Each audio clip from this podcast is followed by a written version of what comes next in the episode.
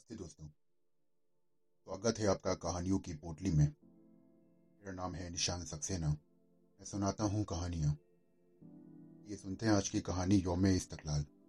आवाज़ लेखक है सआदत हसन मंटो जी और आवाज़ है निशान सक्सेना की। जब हिंदुस्तान के दो हिस्से हुए तो मैं बम्बई में था।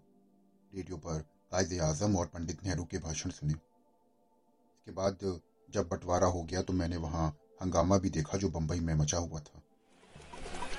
इससे पहले रोज अखबारों में पुलिस और हिंदू मुसलमान दंगों की खबरें पढ़ता रहता था। कभी पाँच हिंदू मर जाते तो कभी पाँच हिंदुस्तान। जो भी हो, कत्ल और खून की माप औसतन बराबर ही रहती थी। सिलसिले में एक लतीफा भी सुन लीजिए।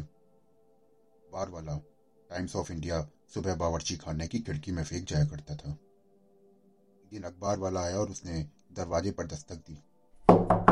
हैरान हुआ और उठकर बाहर गया। देखा कि कोई नया आदमी है। मैंने उससे पूछा आ, वो अखबार वाला कहाँ है जो यहाँ आया करता था? उसने जवाब दिया साहब वो मर गया। कल कमाटीपुरे में उसे छुरी घोप दी गई। लेकिन मरने से पहले वो मुझसे कह रहा था कि फला साहब के यहाँ अखबार पहुँचा दिया करो। और उनसे पैसे भी वसूल कर लेना। दिल वक्त पर जो गुजरी, उसको मैं बयान नहीं कर सकता। उसके दूसरे दिन मैंने अपने मकान से लगी सड़क पर, जिसका नाम क्लियर रोड है, पेट्रोल पंप के पास एक हिंदू बर्फ़ बेचने वाले की लाश देखी। उसकी बर्फ़ की हथगाड़ी उसकी लाश के पास खड़ी थी। बर्फ़ की सीलों से पानी टपक रहा था। कि खून के एन ऊपर खून जम गया था और मालूम होता था कि जेली का एक तोदा पड़ा है। ये दिन भी कुछ अजीब थे। हंगामे ही हंगामे थे और इन हंगामों की कोख से दो मुल्कों को जन्म लेना था। आज़ाद हिंदुस्तान और आज़ाद पाकिस्तान को। एक अफरा तफरी मची थी। सैकड़ों अमीर मुसलमान हवाई जहाज़ों से उड़कर पाकिस्तान जा रहे थे। वहाँ बनी इस्लामी हुकूमत का जश्न देखें। और हज़ारों वहीं दुबके हुए थे। उन्हें डर था कि कहीं कोई आफत ना आ जाए। अगस्त चौदह आई और बम्बई में जो यूँ भी जश्नों की दुल्हन कहलाती है, नई नवेली दुल्हन की तरह सज गई। रोशनियों का नया सैलाब था, जो चौदह अगस्त को रात को बम्बई शहर में बह गया था। रंग रंग की रोशनियाँ, मेरा ख्याल है, इतनी बिजली इस शहर ने कभी अपनी ज़िंदगी में खर्च ना की होगी। Bombay electric supply and tramway company ने एक ट्राम कार खास इस जश्न के लिए चारों तरफ़ बिजली के कुमकुमों से सजाई हुई थी। कुछ इस तौर पर कि कांग्रेस के तिरंगे झंडे बन रहे थे। ये सारी रात शहर में घूमती रही। बड़ी बड़ी बिल्डिंगों की रोशनियों से जगमगा रही थी। अंग्रेज़ी दुकानों ने खास इंतज़ाम करके रखा हुआ था।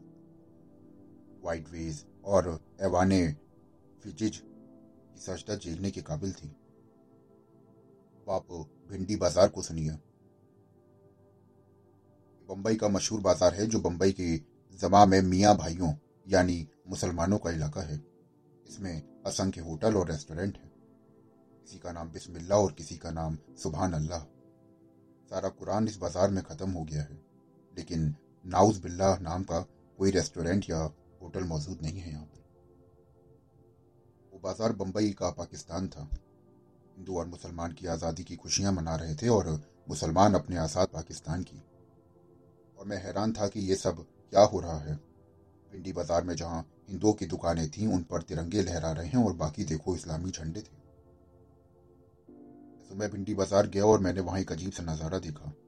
सारा बाज़ार हरी झंडियों से हटा पड़ा था। एक रेस्टोरेंट के बाहर कायदे आज़म की पेंटिंग। शोक रंगों में लटक रही थी और जो दो बिजली के पंखों का रुख उनकी तरफ़ था। जो भी हो, मुझे वो नज़ारा कभी ना भूलेगा। सलमान बहुत खुश थे कि उन्हें पाकिस्तान मिल गया है। पाकिस्तान कहाँ है, क्या है, उनको ये कतई मालूम ना था। बस वे खुश थे कि उनको बहुत देर बाद खुशी के लिए एक मौका मिला था। रामपुरी दादा रेस्टोरेंट में कई कई कप चाय पिए जा रहे थे और पासिंग शो सिगरेट भी और पाकिस्तान बनने की खुशी मना रहे थे। कालाकांडी और सलेंकी की सुपारी के पान धड़ा धड़ा रहे थे और बाहर वालों की उंगलियों पर चूना भी। हैरान था कि यह क्या हो रहा है, लेकिन सबसे हैरत में डालने वाली बात यह कि चौदह अगस्त को बंबई में कोई खून नहीं हुआ। लोग आज़ादी हासिल करने की खुशी में मग्न थे। ये आज़ादी क्या थी? क्योंकि क्यों कर हासिल हुई और आज़ाद होकर उनकी ज़िंदगी में क्या तब्दीली होगी? इसके बारे में कोई भी ना जानता था। एक तरफ़ पाकिस्तान जिंदाबाद के नारे गूंजते और दूसरी तरफ़ हिंदुस्तान जिंदाबाद के। अब कुछ लतीफ़े पाकिस्तान के विषय में भी सुनिए, जो हमारी नई पैदा हुई इस्लामी हुकूमत है पिछले साल योम इस्तकलाल पर एक साहब सूखा हुआ दरख्त काटकर घर ले जाने की कोशिश कर रहे थे। मैंने उनसे कहा और ये आप क्या कर रहे हैं? ये दरख्त काटने का आपको कोई हक नहीं? फरमाया, ये पाकिस्तान का है, ये माल हमारा है। ये सुनकर मैं खामोश हो गया। हमारा मोहल्ला किसी जमाने में, उस जमाने में बंटवारा नहीं हुआ था, तब बड़ी खूबसूरत जगह थी। आज ये हाल है कि गोल जगह जहाँ किसी जमाने में घास के तख्ते थे, अब बिल्कुल उजाड़ हैं। एक बच्ची की एक बड़ी गेंद गायब हो गई। मैंने सोचा कि कहीं घर में होगी, लेकिन चौथे दिन कुछ बच्चों को उससे खेलते हुए देखा। मैंने उनसे पूछा तो उन्होंने कहा कि, ये हमारी है। ये एक चार, एक रुपया चार आने में हमने खरीदी थी। लतीफा यह है कि उस गेंद की कीमत चार रुपया पंद्रह आने थी। पाकिस्तान की लड़ाई नहीं हो सकती, इसलिए मैंने उससे हाथ खींच लिया। और अपनी बच्ची को गेंद उन्हीं के पास रहने दी। ये, ये उनका हक था। इसी जगह का एक और ज़िक्र करना चाहता हूँ। एक साहब बड़ा बाहर फर्श पर ईटें उखाड़ रहे थे।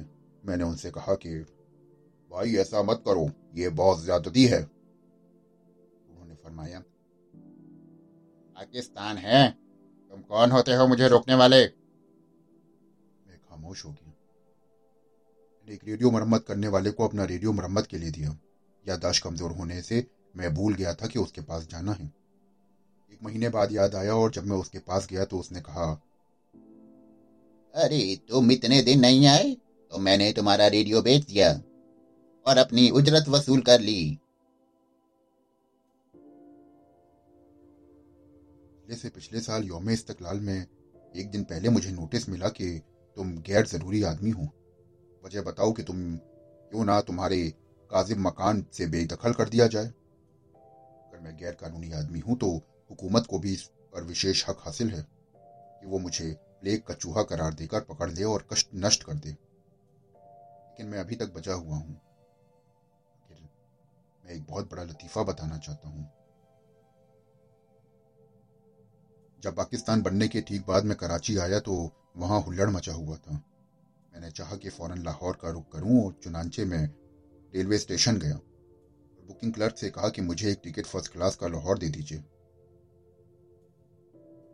उसने जवाब दिया, और ये टिकट आपको नहीं मिल सकता, इसलिए क्योंकि सभी सीटें बुक हैं। मैं बम्बई की माहौल का आदि था, जहाँ हर चीज़ ब्लैक मार्केट में मिलती थी। मैंने उससे कहा कि भाई तो तुम कुछ ज़्यादा ले लो उसने बेहद संजीदगी और बड़ी मलामत भरे लहजे में मुझसे कहा यह पाकिस्तान है, इससे पहले मैं ये काम करता रहा हूँ, मगर अब नहीं कर सकता। सीटें सब बुक हैं और आपको टिकट किसी भी कीमत पे नहीं मिल सकती। और मुझे टिकट किसी कीमत में नहीं मिला। दोस्तों, अभी आप सुन रहे थे कहानी योम इस्तकलाल आशा करता हूँ कि आपको ये कहानी बेहद पसंद आई होगी। अगर आप कहानियाँ सुनना बहुत पसंद है और आप ऐसी कहानियाँ हर रोज सुनना चाहते हैं तो मेरे चैनल को फॉलो करिए, सब्सक्राइब करिए। फिर मिलता हूँ आपसे नई कहानी के साथ। शुक्रिया।